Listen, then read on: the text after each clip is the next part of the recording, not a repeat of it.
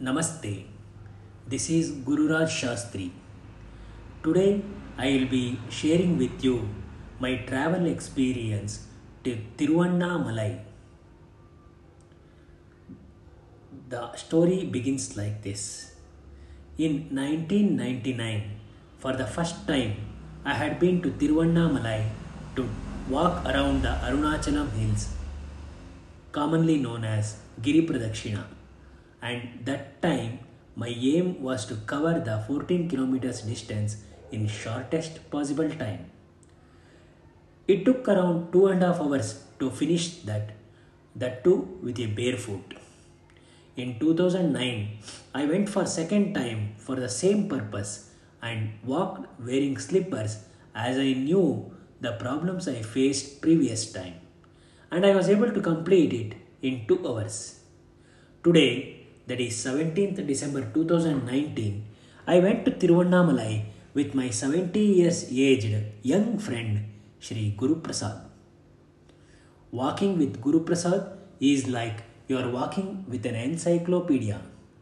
Before the journey begins, a group will be created by him on WhatsApp wherein he shares the details of bus travel, our hotel stay, our time schedule, importance of the place we are visiting and some special facts about the places.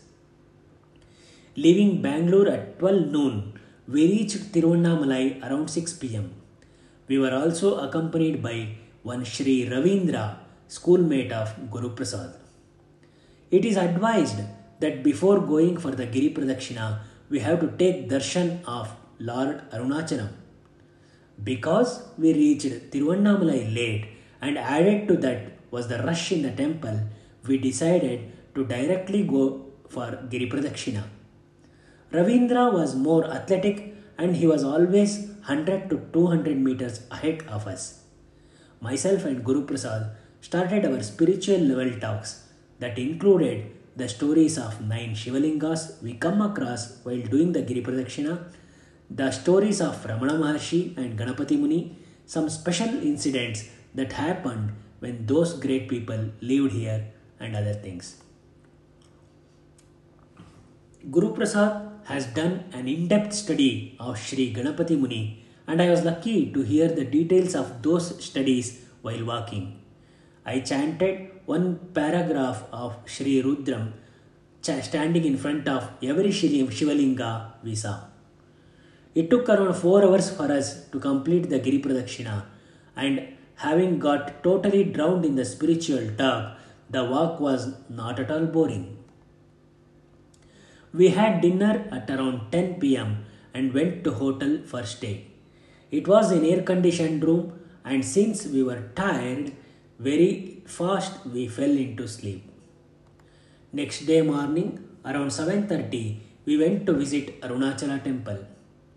Listening to Guru Prasad about the stories of the Shivalinga, Patalalinga, Kalabhairava and other gods inside the temple was more informative. Guru Prasad was testing my Tamil reading skills by asking me to read the Tamil boards that were hanged in the temple premises. Myself and Ravindra, we chanted full Sri Rudram sitting inside the premises, and Guru Prasad was the silent spectator. Next, we proceeded towards Virupaksha cave on the hilltop. En route, we came across the mango tree cave where Ganapati Muni and his family resided when they were here. This is the place where Ganapati Muni broke the lock of the cave gate with a small stone chanting powerful Indra Stotra. Virupaksha cave is the place Lord Ramana stayed for more than 16 years. People around the world come here to practice meditation. Slightly far from the commercial world, this cave attracted me too, and I liked it. I sat in meditation here, and only when Guru Prasad awakened me, I was able to get up. How much time I spent meditating, I don't know.